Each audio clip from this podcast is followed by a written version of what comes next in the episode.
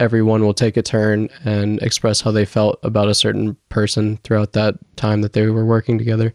And sometimes they can be extremely deep, and other times they can be, uh, there's conflict and they can be uncomfortable and things. But yeah, it always harkens back to getting better at communicating and and how to express criticism in a way that you're not criticizing, but you're just kind of addressing the issue that that there was a problem with or that you felt a certain way about. Welcome, everybody, to the podcast, Relationships. Let's talk about it. I'm Preble Toplitsky. I'm a psychotherapist specializing in relationship issues. Everybody's got one partners, family, friends, co workers, neighbors, relationships. Let's talk about it.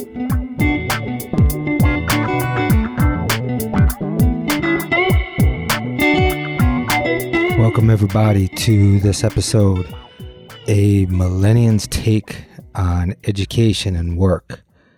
And I'm excited to have this conversation with this millennial. It's my son, Xander. Xander is going to be 24 years old next month, and he is spending the summer at home.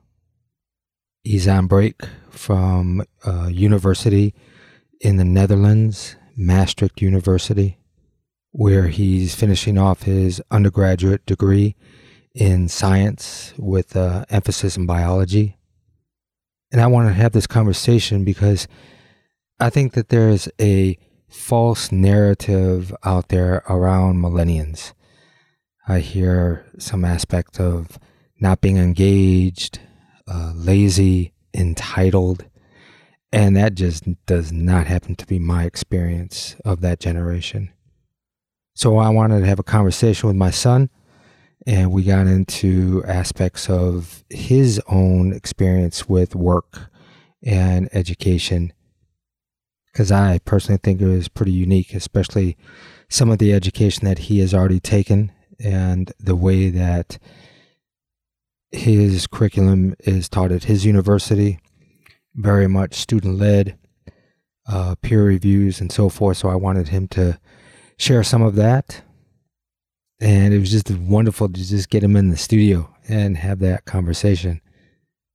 And also him being a dual citizen, European, Danish, and also American. And he's been living in Europe for the last uh, four years. And before we get on to that conversation, I would like to thank a few people who have recently donated to my podcast. I'd like to thank my man Jonathan from Asheville, North Carolina, and Joseph from New York City. Thank you so very much. And if you would like to uh, donate and support the podcast, getting it out to you every week in very high quality audio sound, wonderful professional show notes, you can go to my website, heartsharecounseling.com, click on support the podcast page you can leave a one time or reoccurring donation. Thank you. And please leave us a review if you're listening on Apple Podcast. We would love to get your reviews. Five star, hopefully. Okay, everybody. Hope you enjoy this conversation with my son Xander, a millennial's take on education and work experience. Let's talk about it.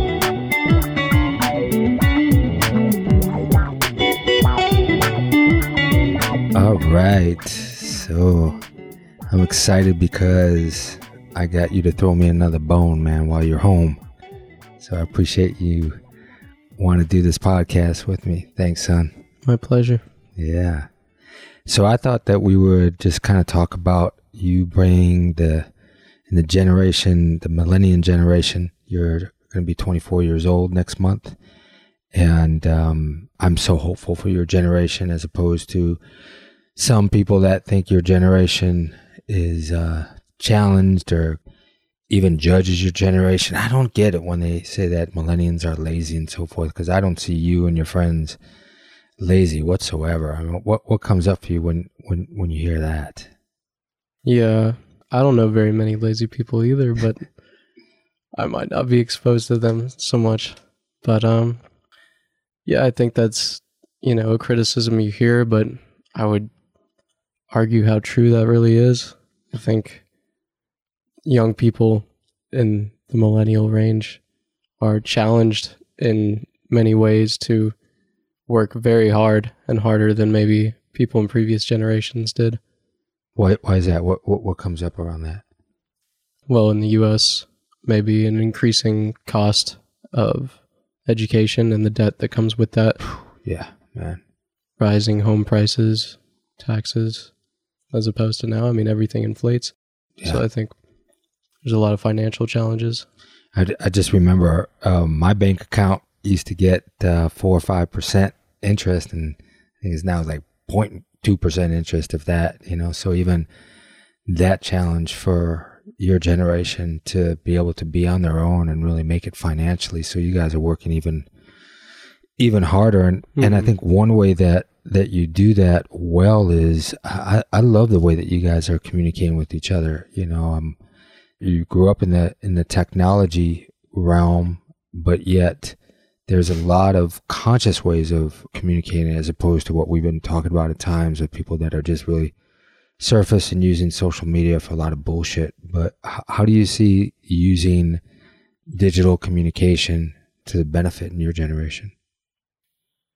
Uh, I see a, a mix of benefit from it and also being kind of succumbed by the point that it is at in our culture, how much of an influence it is on us, and how much it just takes our attention, and that can take away from any quality or more meaningful communication in some ways, but also at the same time, especially maybe in a time when people are quarantined from each other, you can get a lot of connection out of it as well. And for me, I feel especially that it's a blessing when I get to communicate with people that I haven't seen in a long time or my family.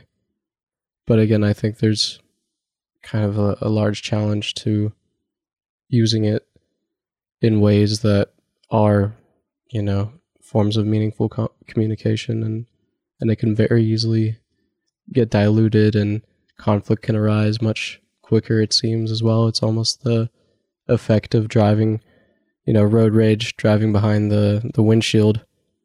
You get a distorted perception your emotions get heightened because maybe you're in a very high stakes environment so those evolutionary kind of switches turn on to to make you in this sort of fight or flight mode that makes you more emotionally aggressive and reactive in those ways. And i think through the technological screen could say the same. You can't really hear the tone or the connotation people are speaking with most of the time. And if you're trying to distill very kind of complex conversations or you know very strong statements about things and opinions have a nuanced conversation or debate on twitter or something like that i, I think you're losing a lot and I think that you you have a great discipline, man, with with it too. I see, you know, your morning, your phone is outside of the, your room. You don't keep your phone there. You're really cognizant of uh, uh, how late you're you're exposed to blue light. You know, just ordered some blue light glasses for you, and you know, I think you're an exception in that area of the discipline of of using digital communication and technology.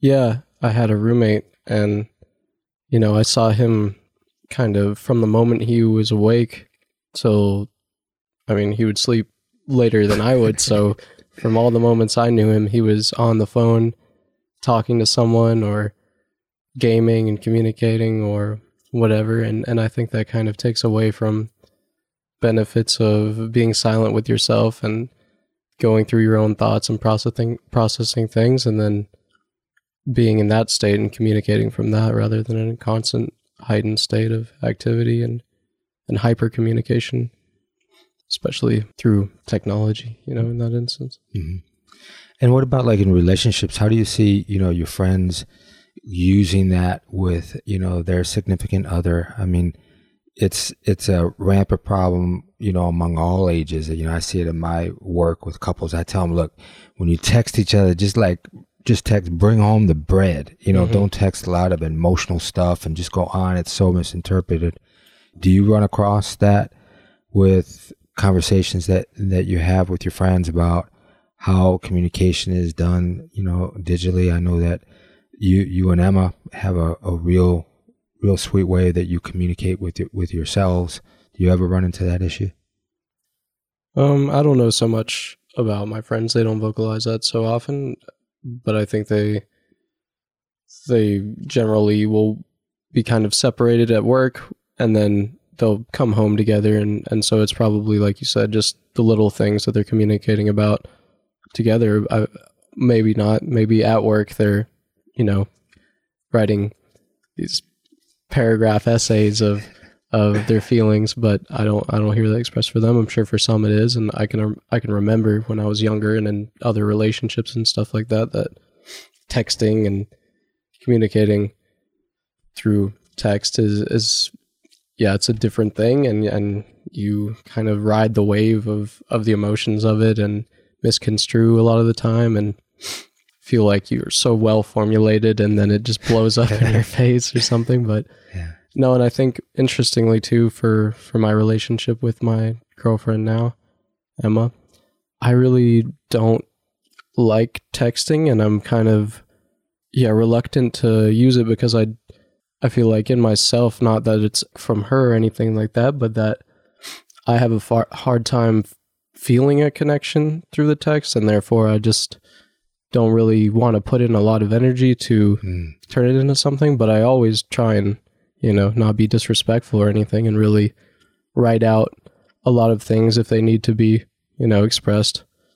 Gratitude, whatever, feelings about something or this and that, but it's often small talk. Mhm. And we prefer to use uh, the voice vocal note, just send off a note real quick if we can't just speak on the phone together very quickly. But that's just me. I've just grown to not really feel much through that form of communication. I see that too with my friends when I'm communicating with them through a Facebook group or something like that. Like it very easily blows out of context or whatever, and we're never like that in real life. So I can extrapolate that to Twitter, Facebook at large, and conversations of Americans who don't know each other or people in the world who don't know each other communicating together and, and all the conflict there or the the lack of real depth in the communication there is yeah And I think with, with you, you had a different experience than most young adults when you went to Denmark, to IPC, International People's College. And that was a school that had people from 50 different countries, maybe about 100 students. And I think, you know, you didn't hide behind digital communication then and that, and dealing with communication from people from all over the world at a young age, I think gave you a real advantage to get out from the screen and just really have some some intimate and real communication. And mm-hmm. yeah, I'm so glad that you had that experience. So when you look back upon that that time in your life, what what was unique about about that relating? it felt more of a more like a community than I've ever felt, you know, apart from any community that you might grow in, in high school or in the workforce beyond that or, or whatever other social circle. But I felt like this was the first time I really had a, a community of people that never knew each other and growing that connection as a community was really special. There was a lot of opportunities in the morning. We would all get together and kind of, I don't know, go over what happened in the news or something. Different classes at the school were like focusing on current affairs and they would like present to us news and things like that. Or we would uh, often sing songs as a as a group of like a hundred people there just to wake everybody up in the morning and kind of connect get the connection going. And that's just the history of the school is it's very song driven, especially in the mornings. It's uh, like a hundred old uh, hundred year old school. And those are some of the traditions there. But The story of how it was founded or why it was founded again? yeah, the school was founded as a way to bring young people from previously warring places because this was post World War One, how to create a sort of pseudo educational environment where young people could get to know each other of these different and previously conflicting nations and countries and bring them together to try and foster peace and understanding and If you get to know each other, you don't want to kill each other. yeah get to know other humans and and try and dissolve the the borders and all the disputes that come from that and these age old issues that we had. So this is the same school 100 years later and really flourishing and and so yeah, every year would be a fresh community of 100 people and they go through this 6 month or so process of going to different forms of classes together on all kinds of subjects and topics ranging from art to intercultural communication and international politics and filmmaking and podcasting and you name it and all living together on a border school uh, boarding school and and the teachers living separately and and just being there for the classes and so it's really the community getting to know each other and really forging all these connections and and it was very cool to see not a lot of clicking up of of small people in subgroups you know maybe Mm. certain people from a certain region of the world coming together and and feeling more comfortable around themselves and grouping off but there really wasn't so much of that. There was a lot of really wonderful sharing of cultures and getting to know people from everywhere and really having a connection with almost everyone and then wrapping off after having a bunch of deep experiences and having all these classes and learning so much and being together with these people for so long then you really forge such a deep connection in the end. And it's always very beautiful to wrap that up in the end. There's tears and hugs of Hmm. a hundred people hugging each other and Loving on each other. yeah so that was a a very utopic cool school to go to as well and very social minded. I mean, Yeah. the the name International People's College, you know, was also really focused, of course, when you talk about with peace. And one of your one of your programs was to go to Colombia with a group of fellow students and make a documentary of the peace treaties between the the FARC um, rebels and and the the government. And to me, like just that that intention and and to be able to communicate with people in in that realm with that kind of history and intensity of coming together in peace. What did you take out of that experience? Um, it was a beautiful experience in many ways, and there was a lot to take out of it. First and foremost, just that there was no bad side to this peace agreement or anything like that. No, no visibly bad actors or anything. You you really kind of grew to understand everyone's perspective, whether it was a politician or a rebel member or uh, a victim of of some kind of violence uh, associated with the conflict. And yeah, it was just beautiful to see kind of a country mending these wounds of a such a long conflict and and was much yeah, it was just more mending of peace than I expected there would be and Mhm. and it was some not, but yeah, it was just interesting to see and and us as a group coming from many different backgrounds and and having their own perspectives on things. I think everyone sort of grew through that and and uh, making the documentary and then and then seeing the documentary obviously as well is also a process of um, processing the lessons from that experience as well. hmm What I really loved about uh, your education at IPC, one, that there was no exams, which was really cool. And I bet you really liked that too.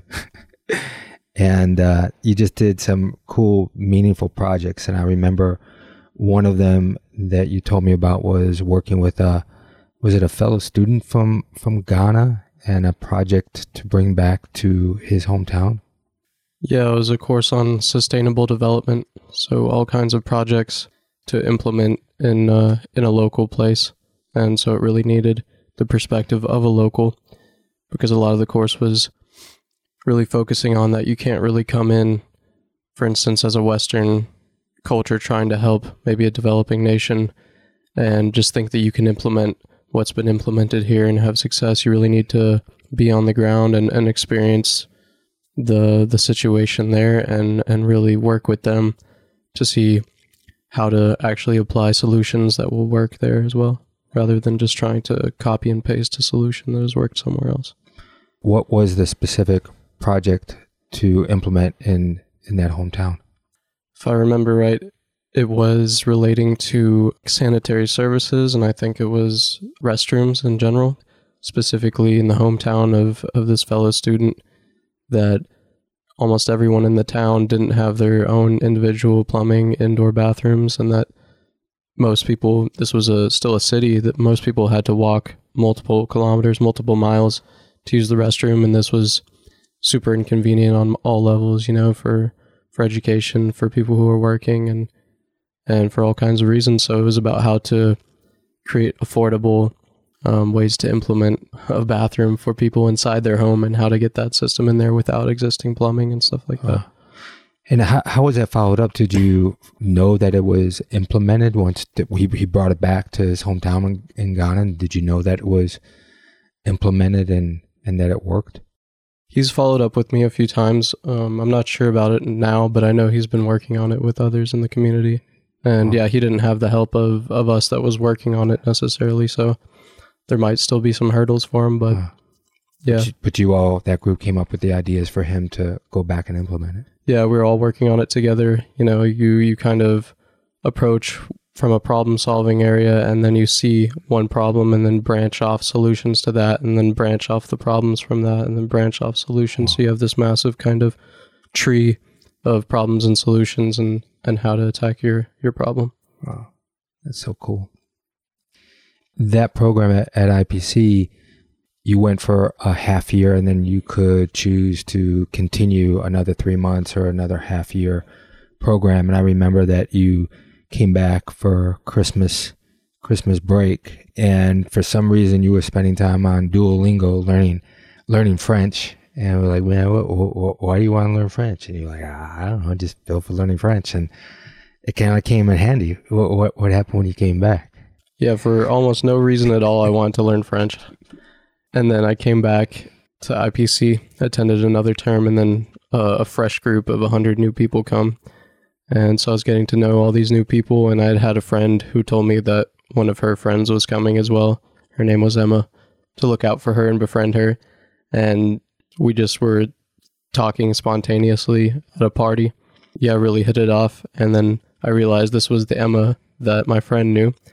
And yeah, we just fell in love. Emma from Belgium. So her first language was French. And Yep. so that that was pretty cool. That that Still out. couldn't speak any French though. and what I think is so cool too is like you know you're you're making your own path in your life, but here I met a foreign woman from Denmark that uh, spoke Danish and created a life, and now you're uh, meeting a a woman from another country that speaks uh, French and English and creating another life. Anything that comes up for you about a multicultural relationship? Any challenges around that, or the advantage of that? Anything coming up? You're almost four years into it. um, I think there's both. Probably some challenges are just navigating how to spend time with each other's family or where to end up spending time together and travel restrictions. Yeah. Yeah, she can't come here now because she's a European citizen that's not allowed to travel. So there are travel restrictions or even limitations on a number of Mhm. months, right? Three three months as a tourist. Yeah. So there's challenges to that to to test the resolve of how willing you are to to go through the hoops to spend time together and if you can afford to travel back and forth or since I'm European I can stay indefinitely in Europe. So that's definitely a benefit I'm sure for someone who isn't. And they both have travel restrictions both way. That must be really difficult as well. Hmm but obviously there's many advantages too. Hmm different benefits from different cultures, not only like financially or opportunity wise, but many others as well, just to, you know, blend cultures or yeah, get an understanding of, of each other's culture and really widen your your cultural depth as a Mhm. person. Yeah. And you guys get to bring in, you know, when she comes here and, and your group of friends that you grew up with and the American culture. And then when you're over there, friends that you both created together, but also her friends from Belgium, you get to also have this kind of cross reference of different people your age to connect with. Yeah, absolutely. Mhm. Yeah, and that's challenging too. In what way? Well, there's obviously a little bit of a language barrier both ways. Um, living in the South, I think for a European, it's almost ex- impossible to understand some things sometimes. And then, of course, people who aren't fluent in English, you have to learn how to communicate with people who aren't extremely fluent in English, and Right. that's a challenge in its own right. But it's great as well. And I must say, man, you you hit the jackpot with with her. She is an incredible human being and so kind and generous and inspirational and the way that she thinks and what she's doing in the world from a what is she studying? Alternative education. Yeah, she's studying towards being able to work in alternative education, innovation in education, as, and also in business um, environments and workplaces. Yeah. So thanks for bringing her into our life. You done good, son.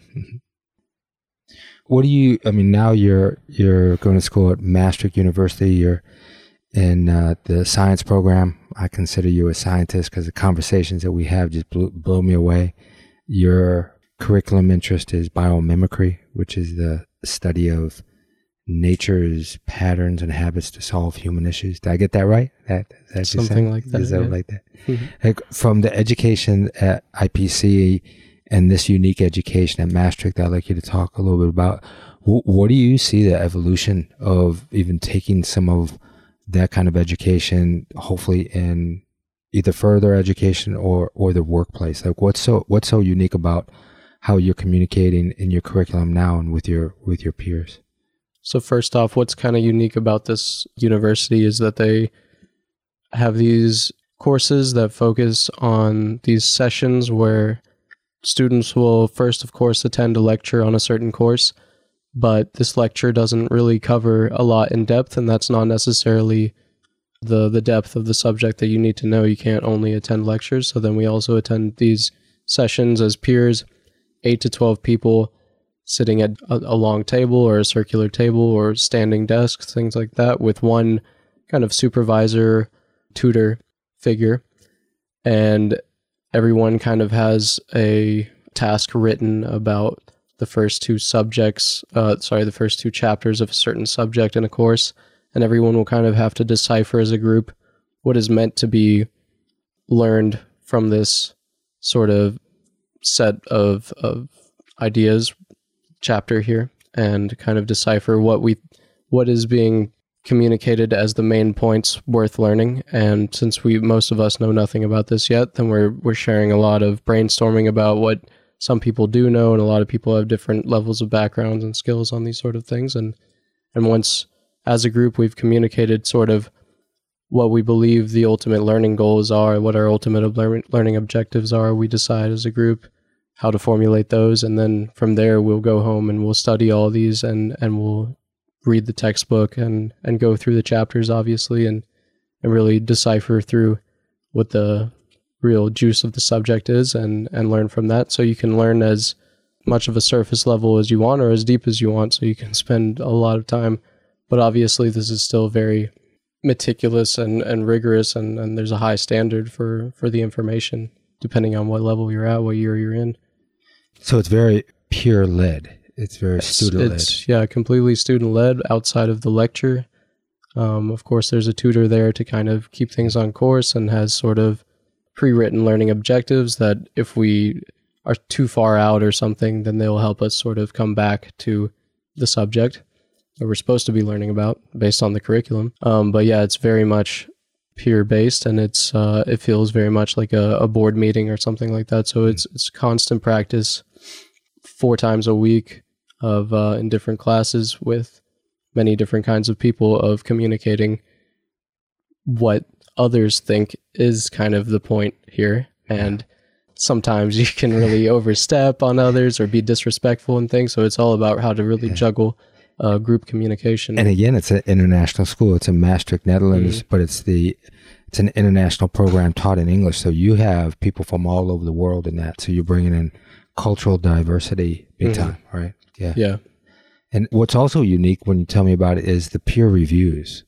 And that's really unique of how to be trained and, and to evolve and educate yourselves on what human beings have a really challenging time is giving each other feedback.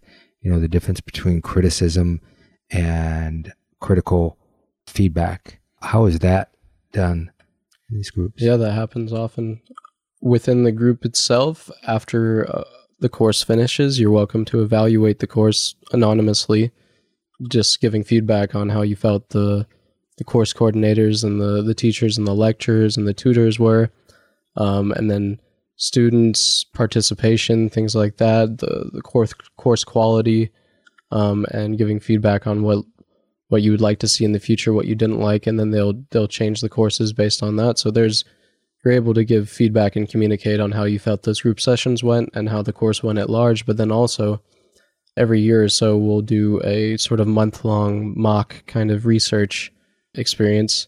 People will team up as a group of scientists and go out in the field or in the lab or both um, and work on a, a certain scientific experiment or project for a month long or so. And at the end of that, uh, we'll have a session where we review each other. It's called the peer review. We basically communicate about how we felt each other's performance were on on different levels. One is communication, one is academic input. Others are, you know, participation in some of the assignments that we have as well, and then just overall things. And so, covering those main topics, everyone will take a turn and express how they felt about a certain person throughout that time that they were working together. Sometimes they can be extremely deep, and other times they can be uh, there's conflict and they can be uncomfortable and things. But yeah, it always harkens back to getting better at communicating and and how to express criticism in a way that you're not criticizing, but you're just kind of addressing the issue that that there was a problem with or that you felt a certain way about.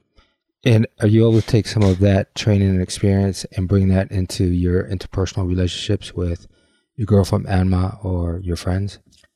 Yeah, I think just doing it all the time, you're kind of hyper aware and that sort of just seeps naturally into the way that you end up communicating and i think that it's to build up to obviously a professional environment and working with many people that you didn't obviously choose to work with and, and how to work through any conflict or how to give positive reinforcement and appreciation for times that you felt that you had really good work together or or whatever that may be so the years of uh, living in this family with sharing appreciation did, did that help you at all to to be good at giving uh, appreciation feedback in, in your peer reviews? Yeah, no doubt.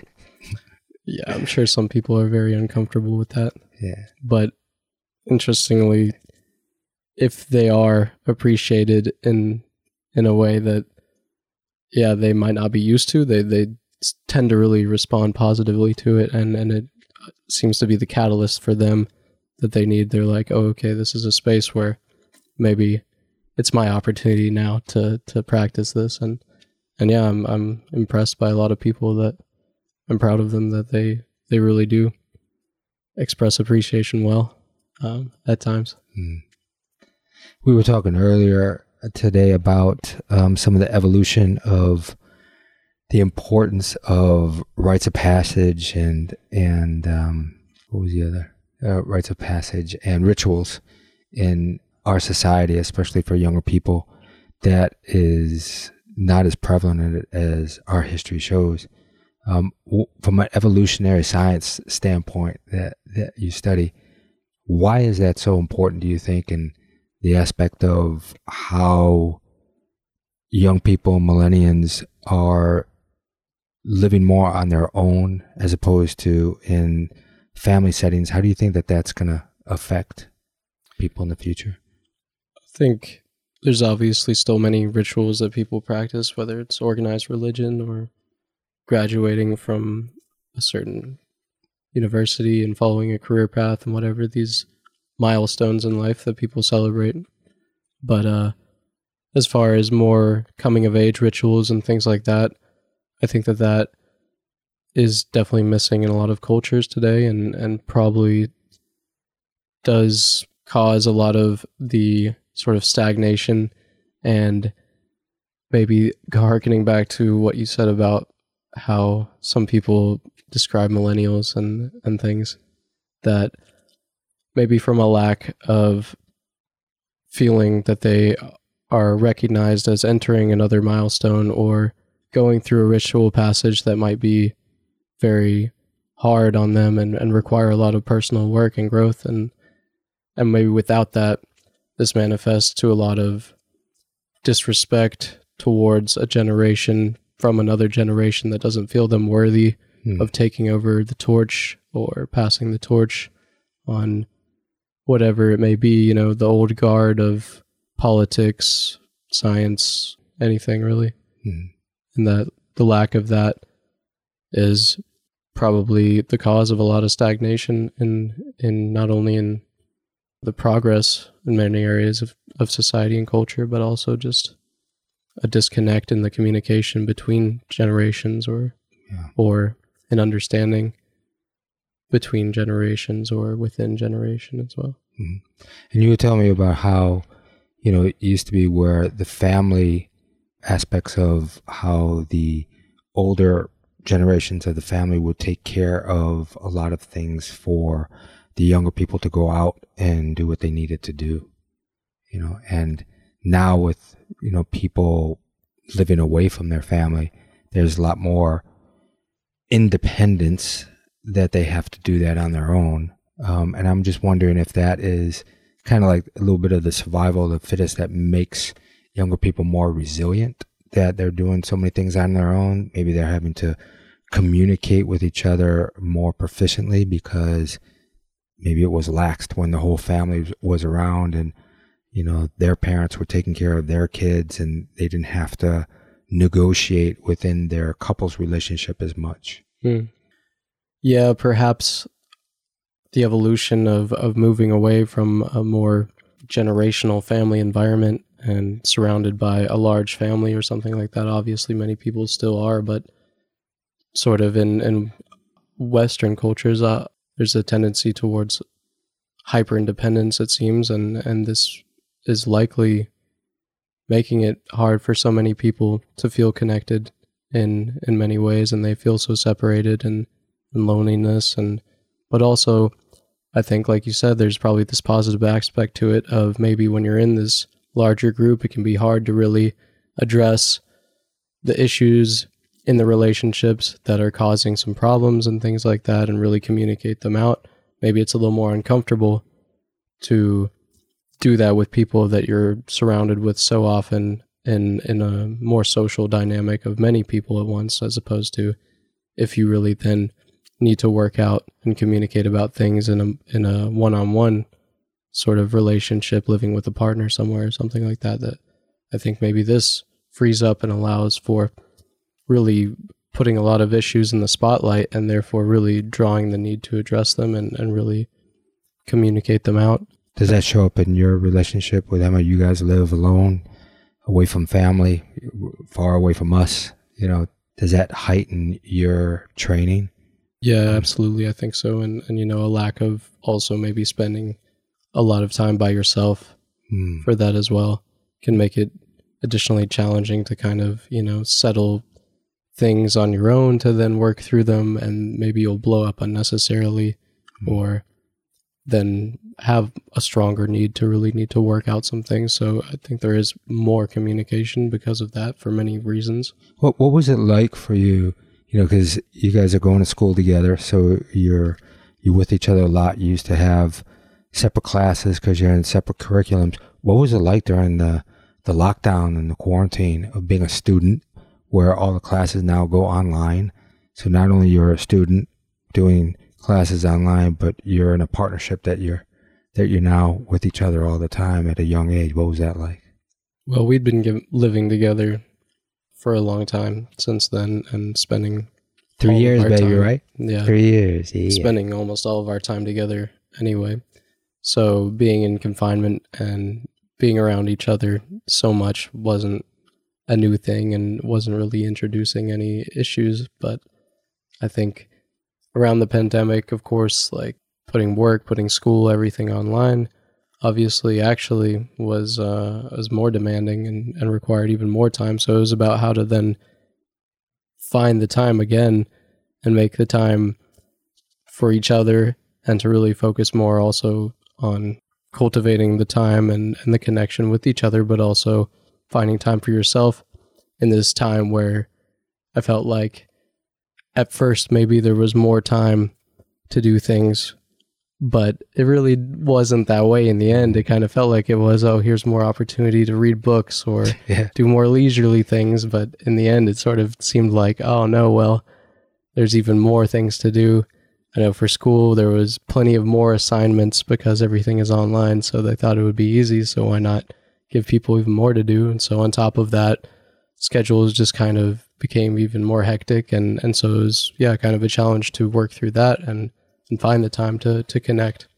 And so, yeah, a lot of work was on being uh, disciplined with yourself to stop working because now there's no real end to it and to make the time for others and for yourself and to connect and things. So I also think that you did something unique, and I know that there is people your age that are doing this, but most of the time, people right out of high school, they either go into a trade, perhaps, or or they go straight into into university. You decided to take some various gap years, and I thought that was just great that you got this different experience. One of the experiences was you took a high school senior year project and you went with it after you graduated. You studied glassmaking. What was it about glassmaking that after you you graduated high school that you wanted to pursue it more? It's just so fun and you can be so creative, but not only that, but you can also make money from it.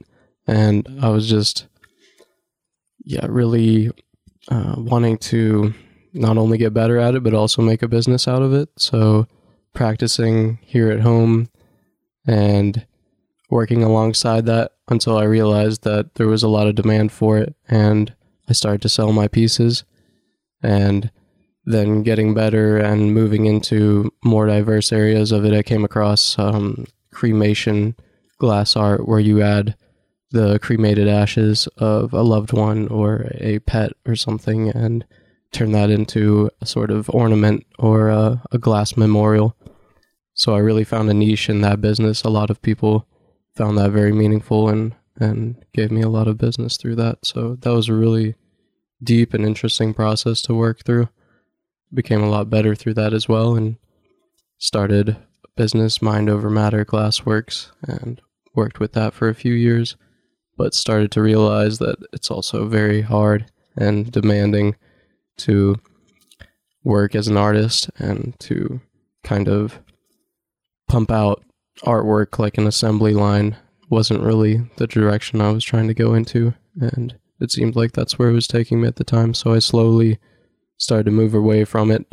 Um, had other jobs before that and a few after as well, but started to realize that I loved the art so much and I, it was so fulfilling and still something I'll always do probably. But may, just at that point, I didn't really feel like continuing the, the grind of the business Yeah. and wanted travel and an education and yeah, I wanted to try a new opportunities. So I never gave it up, but uh, I moved on from it. Yeah. Now I love that we still have your studio, some studio that you you designed with a with a uh, weld worker that you made your own exhaust system for your studio and and and designed it and you still have it up there that that you work. I thought that was fantastic how you did that.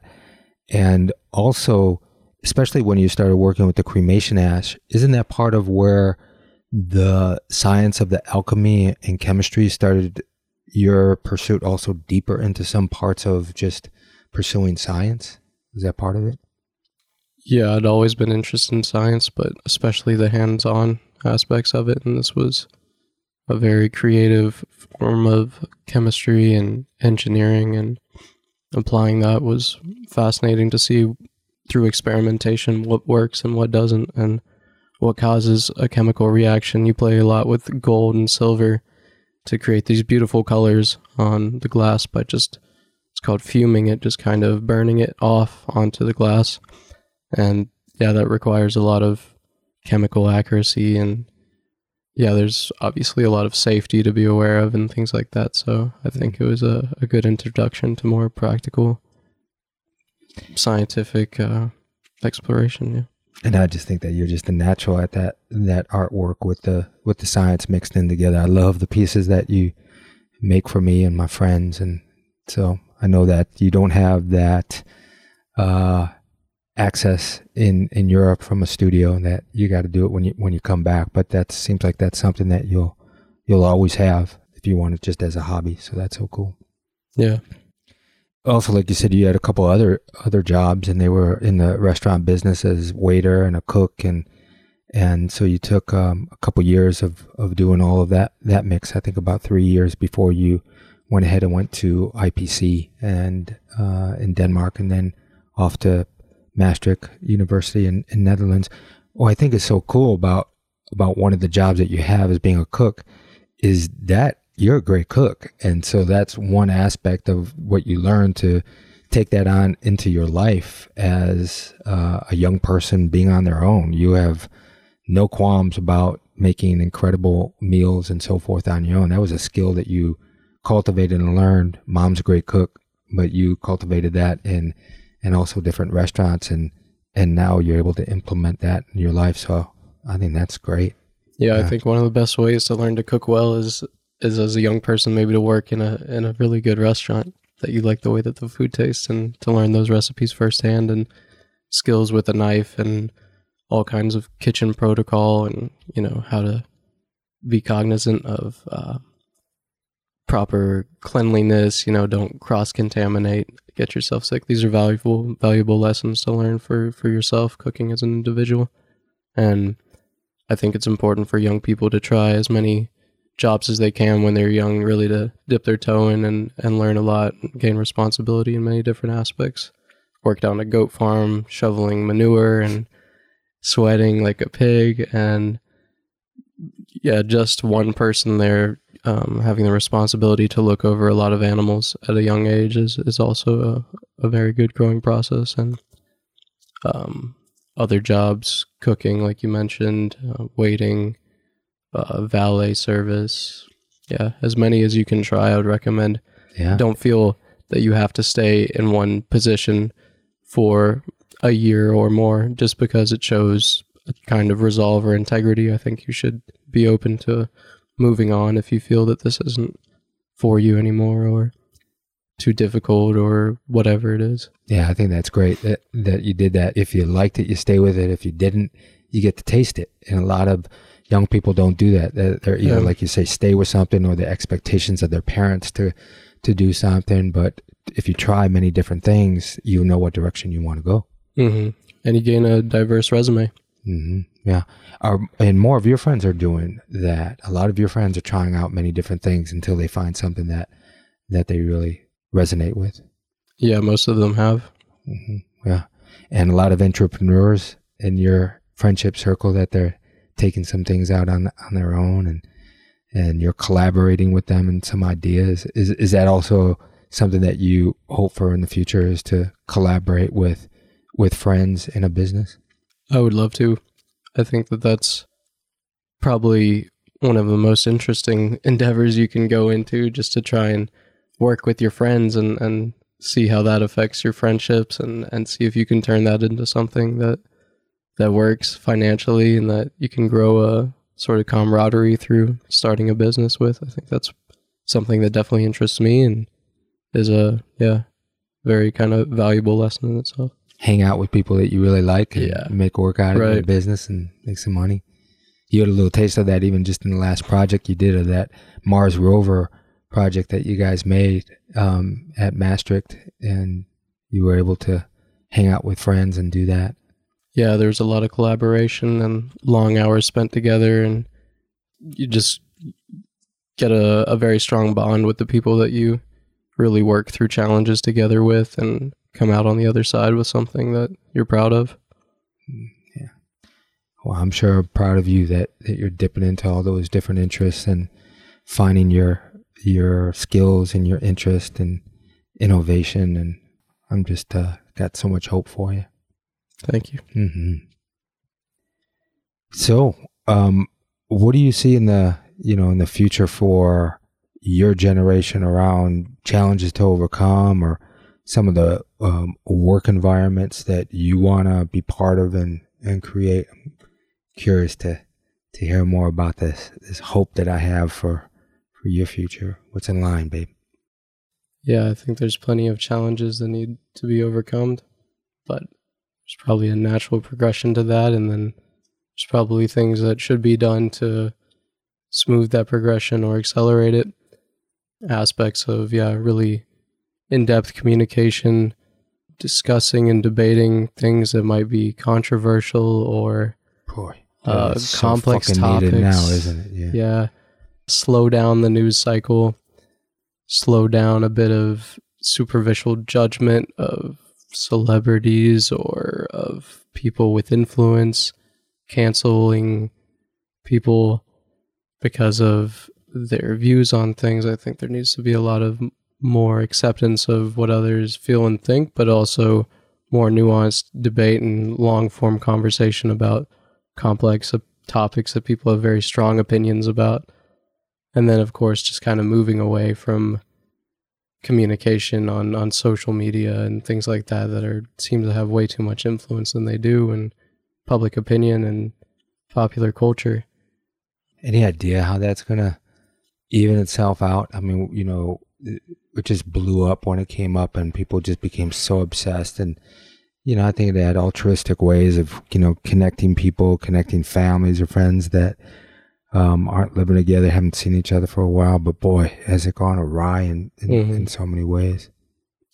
Yeah, and I I do see people and and follow those who are getting very good at it, and there are people that are communicating peacefully and intelligently and respectfully, and having long form thoughts about things, and and not being hyper uh, resentful or responsive to different things out of proportion. Yeah, it's it's a challenge for sure. What was the other part of your You question? see for the future of like even your your work environment, that ideal work environment for you, and where it could progress. That you can see the evolution of of that being in a positive direction for people that are coming up in your age in the workplace. Yeah, I think it would be important to really focus more on, on the community that is working together, the workforce as a community, and, and strengthen the communications throughout the hierarchy there, and and try and focus more on the humanness of the employee and the employer in this relationship, and focus away from kind of profits above all else, and and really work on what can be improved as a as a company in terms of interpersonal growth between everyone working there, what works, what doesn't work, what can be improved and and constantly innovating and developing in those respects alongside the other forms obviously. Um, I think that's been lacking. I think that's Yeah. what what's really cool about your generation. I think is is a real focus on on improvements and innovation. You know, I don't know that if that's just because of you're clicked into technology and you have that access of of constant maybe improvements or i- innovation right at, right at your fingertips at a young age. But I love having these conversations with you, and you know, you're always thinking in that way of how how to even improve. You know, small little things for for even whether it's comfort or efficiency, but in a in a humanistic way. I think that that's that's an interesting thing that's been different than what I grew up in. Yeah. And I think a part of human nature obviously is driven by uh, and a need to adapt to your environment and, and become more comfortable and avoid discomfort or danger. And, and this gets manifested in many different ways today, more sort of artificially or on a less tangible level, striving towards constantly innovating or developing a company or a solution for something.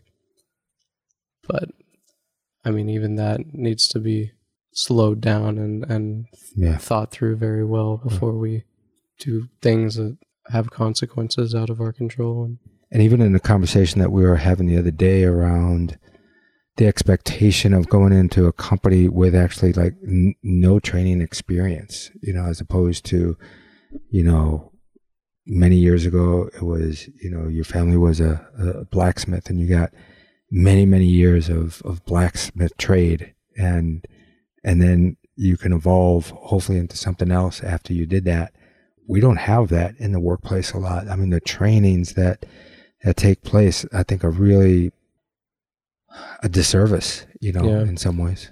Yeah, like you were saying, you know, then the natural evolution from learning a trade from your family or so would go on to mentorship and apprenticeship of someone outside of the family to learn a certain trade. And then obviously that kind of grew into the industrial revolution and this sort of diluting of the skills and just giving someone a task to repeat over and over again and sort of diminishing their inherent abilities to to learn something to a very high skill level and competence over time and and obviously some do and then closer towards more modern times where there's so much information at hand and kind of this need to really know so much about so many things and sort of this uh, cultural drive towards being competent in so many different things. I think it kind of dilutes people's uh, not only their abilities but maybe their confidence and and taking that directly into a workforce and being expected to be competent in something that you have little to no experience in practically can be quite a challenge as well and, and that's obviously something that should be addressed too. What I also love about you know your generation, when I say your generation, what I know is um, your diversity of your friends. You know, you're still close with many of the friends that you grew up with.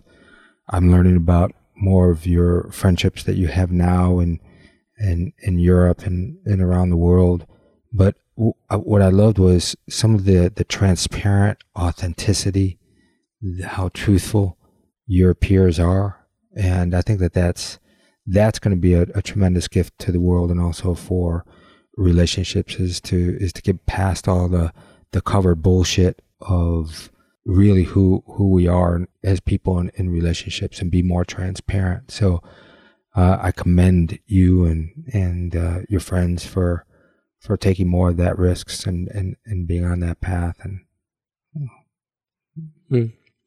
Thanks. Yeah, I Mhm. agree too. It it's hopeful and it gives me hope as well. And I just I know it takes work too. You know, can't just wait for it to happen.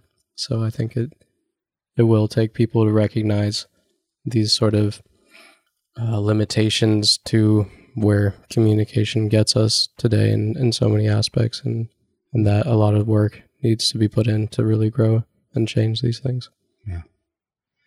And I'm glad that you're you're doing it. And and Emma, um, I, I think that you guys, you know, I I've told this to some of my friends. I I love hanging out with you and Emma more than any other couple that I know in my life. And and there's a huge generation gap, but the way that that you are so transparent, authentic, and truthful, and the interesting way that both of you think, it's very stimulating and inspiring to be to be around both of you and and unfortunately she's not able to to come here this summer because of the European ban that uh, has the travel uh, this summer. But I'm so glad that you got a chance to to be here, and we can rap a little bit about uh, what's going on in your generation and communication and some ideas. And yeah, man, I just want to thank you again for throwing me this bone of spending time with me doing doing a podcast and and uh, just I love our conversation and going back and forth and and getting inside a little bit of uh, of your generation's challenges and, and, and triumphs and and I love that you let me in on what's going on in your life. So thank you so much for, for that. Thank you. hmm Always great talking with you. It's always great talking with you, man. and I'm looking forward to hanging out more of our boys' day. We got one coming up on Monday. yes, sir. hmm Alrighty. All right. I love you, Dad. I love you, bud. Relationships. Let's Talk About It is a production of Heartshare Counseling and Consulting, PC, of Asheville, North Carolina. For more on licensed counselor Prepo Teplitsky, visit heartsharecounseling.com. Theme music by Adi the Monk. This content is intended for informational purposes only, is not a substitute for professional counseling and psychotherapy, medical advice, diagnosis, or treatment, and does not constitute medical or other professional advice.